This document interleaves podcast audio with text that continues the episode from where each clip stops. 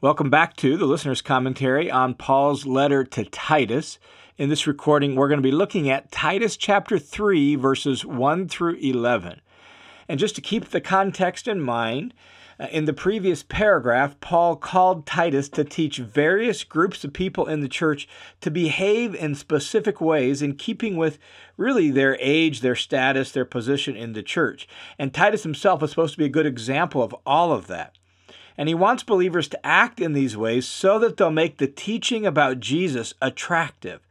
And so Titus must give himself to passing on these instructions. In fact, chapter 2 ends by urging Titus to uh, speak and exhort these things, rebuke with all authority. No one should disregard you. So Paul is calling Titus to pass on these kinds of instructions. Well, here in chapter 3, verses 1 through 11, Paul continues with a series of specific exhortations that are really all set out as things Titus is to call all the Christians there on Crete to do. And the focus here is specifically on living as a Christian in a non Christian society, living as a Christian in a city that doesn't get Christianity, maybe is suspicious of Christianity, is hostile to Christianity, and so the instructions here are aimed at relationships with unbelievers. Here's what Paul says. He says this, beginning in chapter 3, verse 1, he says, Remind them. That is, remind the believers.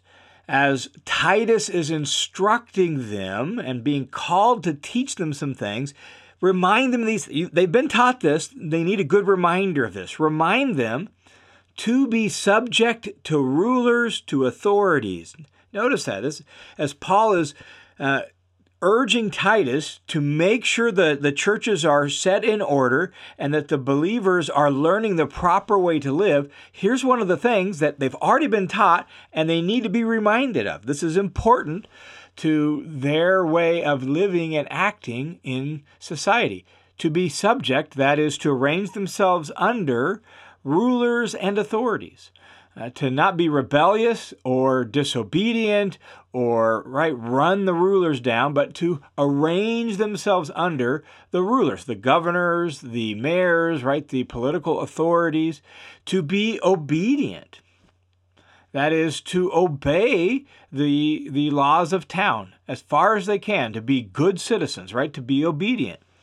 Then he says also remind them to be ready for every good deed this means like they they are prepared and eager to to do good in town. That's the idea. To be benevolent, to be helpful, to take care of people, to be in every way people who are useful and good in their community.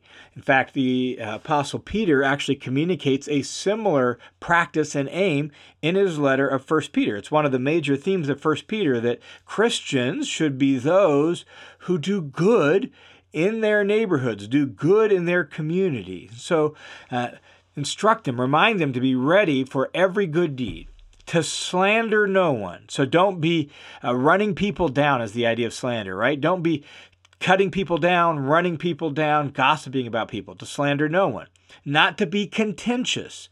Uh, literally, it's just to be uncontentious, to remind them to be not argumentative, to not be bickering, to not just be a difficult person who's hard to get along with. Don't be that guy.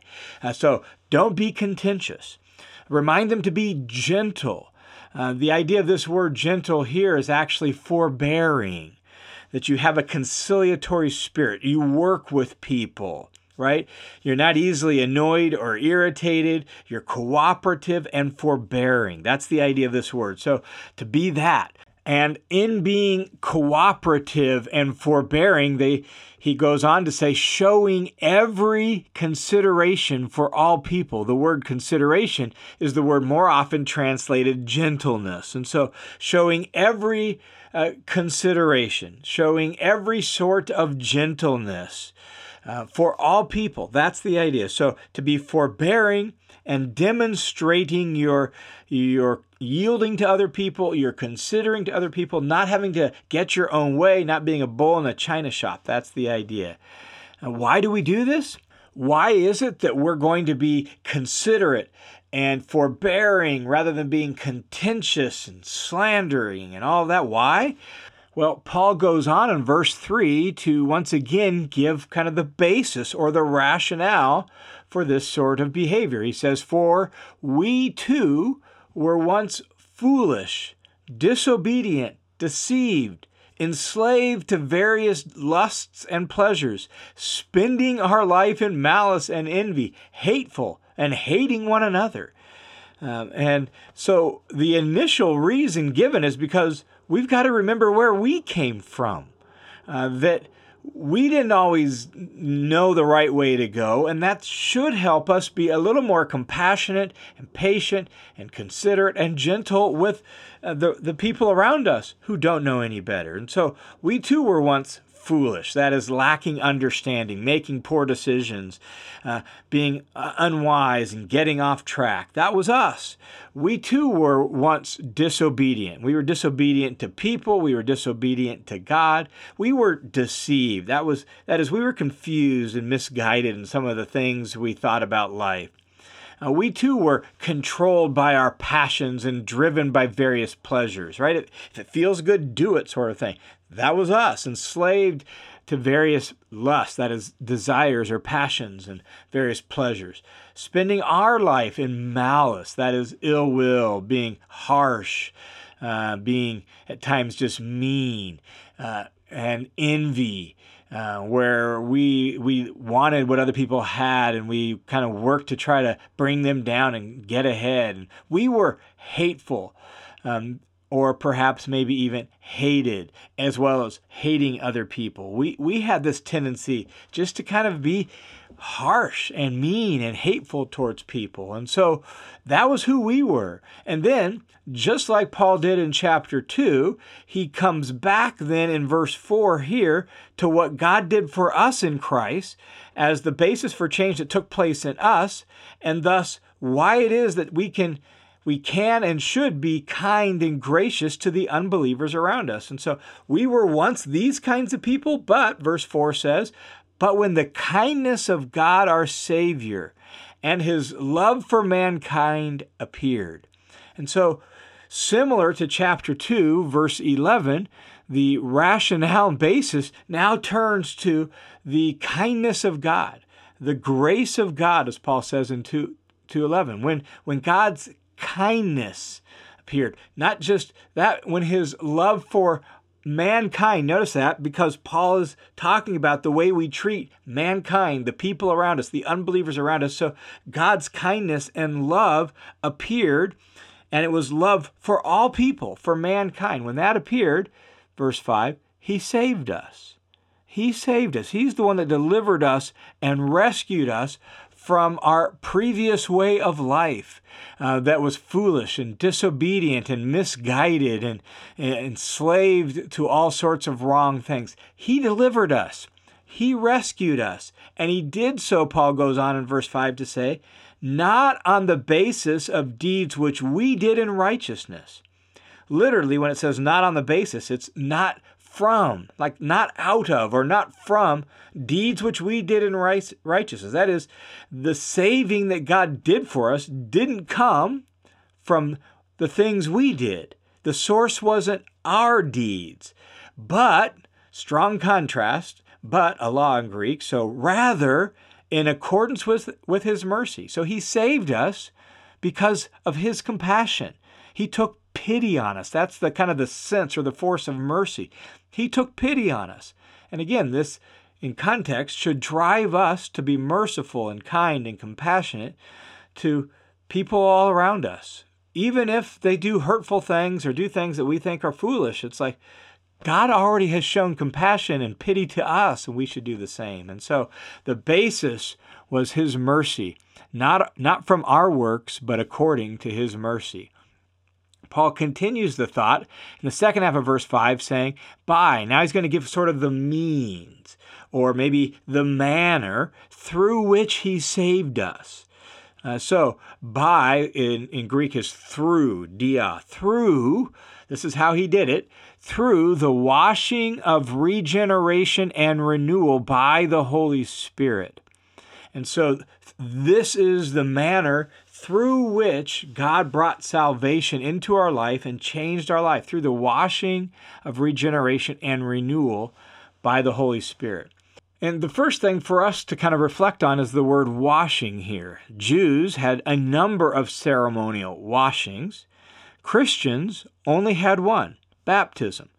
And as a result of that, many actually see a kind of an allusion to Christian baptism here. In fact, in the early church, read through the New Testament, uh, baptism was the universal entry point into Jesus and his family. When you read through the book of Acts, what you see are people are usually baptized as soon as they put their faith in Jesus, oftentimes on the very same day. And the result of that was their, their experience naturally associated coming into Jesus with their baptism. They were closely associated together. And so that's why when you read through the New Testament letters, you'll see places where baptism is clearly and explicitly mentioned. You'll see that it's associated with things like forgiveness, spiritual resurrection, new life in the letters of Paul, the letters of Peter, and, and so on. Now, others have objected to seeing baptism being alluded to here by the word washing because it doesn't use the word baptism uh, and it focuses more on a spiritual renewal. But a form of this very word washing actually was spoken to the Apostle Paul at his conversion and his baptism. You can see that in Acts 22 16. And so there's no reason to disassociate the word washing from baptism. And in fact, most early church fathers actually saw this verse as an allusion to baptism. And so that's likely what Paul has in mind. He's probably just associating their coming to Christ with that moment where it was marked by their baptism. But it's really important to note that Paul does not attribute the power of Uh, regeneration and renewal, right? The power of new life to the washing itself. He, he actually attributes the power to the Holy Spirit here in verse 5. So the washing may have embodied it, may have demonstrated the renewal, but the power that affects it is the power of God by his Spirit. And so it's really the work of God. So, if Paul is thinking of their baptism here, we must make sure it's clear um, that this washing is a simple, concrete act, but it's infused with meaning and significance because of the presence and power of God Himself. In fact, in the whole context of verses 4 and following, you have all three members of the Trinity mentioned. So you have the kindness and love and mercy of God in verses 4 and the first part of verse 5 you have the Holy Spirit who affects the renewal and regeneration in verse 5. And then in verse 6, you get the, the reference to Jesus himself. So, this renewal and regeneration is the work of God Himself. All three members of the triune God are involved in giving us new life. And Paul says that this washing involves, we've mentioned it, these two words, regeneration and renewal. Both of these words speak of the new life that is given when, when people come into Christ. And it's important for us to notice that. Uh, conversion does not just forgive us, does not just forgive people. Conversion, coming into Christ, also makes them new people uh, new creations in Christ, as Paul says in 2 Corinthians 5.17, or they're made alive, as Paul says in Romans 6 and Ephesians 2, or they're born again, as Peter says in 1 Peter chapter 1. And so our conversion does not merely equal forgiveness of sins. It does include that, but it's bigger and greater than that in that it gives us new life, regeneration, and renewal. And that's what enables us, therefore, to live a different kind of way, to behave in different sorts of ways. And the active agent, as we've noted in this renewal, this new life, is the Holy Spirit. He's the source. It is a re- regeneration and renewal of the Holy Spirit. So He's the one who brings about this very change and this gift of new life in us. And the Spirit is now available because of the work of Jesus. So that's where Paul goes in verse 6. And so God the Father showed us his kindness and his love and his mercy. The Holy Spirit has brought about this renewal. And now he says in verse 6, whom, that pronoun whom refers back to the Spirit in verse 5. So, whom, the Holy Spirit, he, that pronoun he refers to God the Father. He, God, richly poured out upon us through Jesus Christ our Savior. And so the Holy Spirit has been poured out upon us by God the Father through the work of Jesus uh, Christ our Savior. And then the goal and the aim of all that is described in verse 7 so that, verse 7 says, being justified, that is, declared not guilty, declared in the right, declared in good standing with God. That's the idea of justified. It's a legal word that has this idea of being declared righteous. And so, so that being justified by His grace, we talked about that in our previous recording. It's in some ways overlaps with the words kindness and mercy up above in verse 4, so that by his grace, that is, through his undeserved favor and kindness, we would be made heirs according to the hope of eternal life. And so the final goal of all of this is that we would inherit all that God has planned for and is intending to do for his family. Now that we're in his family and we're declared in good standing with him and we're in a right relationship with him, now we get to be heirs. And that that inheritance that we're looking forward to is in sync with or according to eternal life. Paul then says in verse 8, this statement is trustworthy. And when he says this statement, that refers back to what preceded. In fact, in verses 4 through 7, that's all one sentence in Greek. And so that's what Paul has in mind. God rescued us from our foolish and disobedient ways, made us new, gave us the hope of eternal life, and then a great inheritance to look forward to. That statement is trustworthy. And so, concerning these things, Paul says to Titus, I want you, Titus, to speak confidently, so that those who have believed in God will be careful to engage in good deeds. This is what Paul's after. Paul wants Titus to teach these things and speak confidently about them so that all the believers there on Crete will, will do good deeds. God's salvation is our motivation for engaging in good deeds. In fact, the word be careful, when he says we'll be careful to engage in good deeds, is literally give thought to, that they'll be intentional about it. They'll have their eyes open to it. They'll think about ways they could uh, get involved in doing good deeds. And so uh, we are driven to that by all that God has done for us. And then Paul says, these things are good and beneficial for people. And the these things uh, refers back to the good deeds that he just mentioned before. That seems most likely to what he has in mind by that. And if that's correct, then what Paul is doing is noting that the good deeds done by believers are things that are actually beneficial and good for people there in their communities, in their towns. And so Titus must pass all of this on to the believers. And then there's some things that Paul wants Titus also to avoid. So verse 9, he goes on and says, But avoid foolish controversies and genealogies and strife and disputes about the law. This is the kind of stuff that's being taught by some of the false teachers that is troubling some of the Christians, and Paul has already mentioned that earlier on in the letter. Notice the phrase at the end about the law. In other words, there's some debates and strife related to Jewish customs and Jewish laws, and Paul's telling Titus just avoid those. Don't don't get caught up in all that sort of stuff. Why? Well, the second half of verse 9, because they're useless and worthless. So, contrary to the good deeds above that are actually beneficial for people, these sorts of things are actually useless and worthless, bear no fruit, so just avoid them. Reject that sort of stuff. This leads to then a further related exhortation for Titus for people who are stirring up those sorts of troubles and who are kind of trying to divide the congregation around these sorts of uh, controversies and disputes and all of that. Here's the exhortation that Paul gives Titus reject a divisive person after a first and second warning. And so, if there are people who are teaching these sorts of things, they're causing divisions in the church, warn them a first time, bring a second warning to them, and then after that, reject them. And the basic meaning of that word reject is to avoid them. They're not a member in good standing. They're not part of the church in the church family.